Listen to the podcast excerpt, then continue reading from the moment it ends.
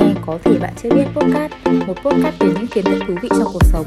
Podcast được thu bởi nhóm sinh viên lớp báo chí tám Đại học Văn hóa Hà Nội, có niềm yêu thích khám phá những sự thật hay ho xung quanh chúng ta.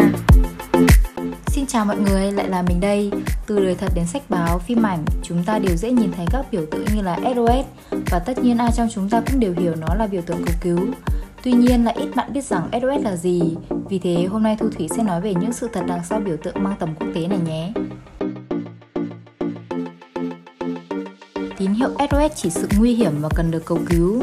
Và khi nhắc đến nó, nhiều bạn lầm tưởng rằng ét ô ét là từ viết tắt nào đó trong tiếng Anh, như là Save Our Ship, cứu lấy con thuyền của chúng tôi, Save Our Soul, cứu lấy linh hồn của chúng tôi, hoặc cũng có thể là Send Our Circle.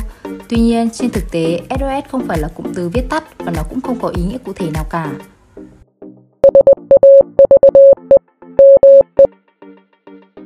Vừa rồi mình có cho các bạn nghe đoạn âm thanh của mã mu thể hiện sự cầu cứu.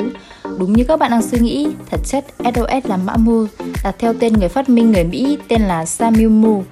Nếu các bạn từng xem bộ phim Ký Sinh Trùng của Hàn Quốc thì không lạ gì mã mu.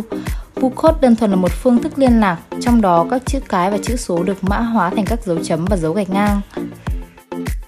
ét ô ét được sử dụng lần đầu trong lĩnh vực hàng hải. Trước năm một nghìn chín trăm lẻ sáu, thế giới vẫn chưa thực sự thống nhất về cách mà các con tàu phát ra tín hiệu cầu cứu khi gặp nạn trên biển. Điều này gây ra khó khăn đến công tác cứu hộ trên biển, và Đức là một quốc gia đầu tiên trên thế giới sử dụng mã mu như một tín hiệu cầu cứu vào ngày mùng một tháng tư năm một nghìn chín trăm lẻ năm và trở thành tiêu chuẩn quốc tế vào ngày mùng một tháng bảy năm một nghìn chín trăm lẻ tám.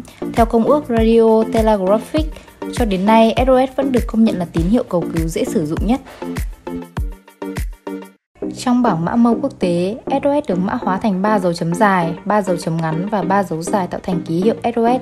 Không chỉ là tín hiệu cầu cứu bằng âm thanh, ét ô ét còn được biết đến như là tín hiệu được mã hóa bằng thị giác.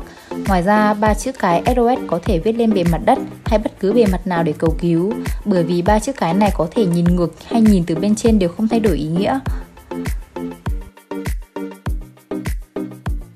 Vậy là mình vừa cập nhật giúp các bạn một thông tin khá bổ ích đúng không nào? Cảm ơn các bạn đã lắng nghe và đừng quên ấn đăng ký để có thể theo dõi những tập podcast khác của bọn mình nhé.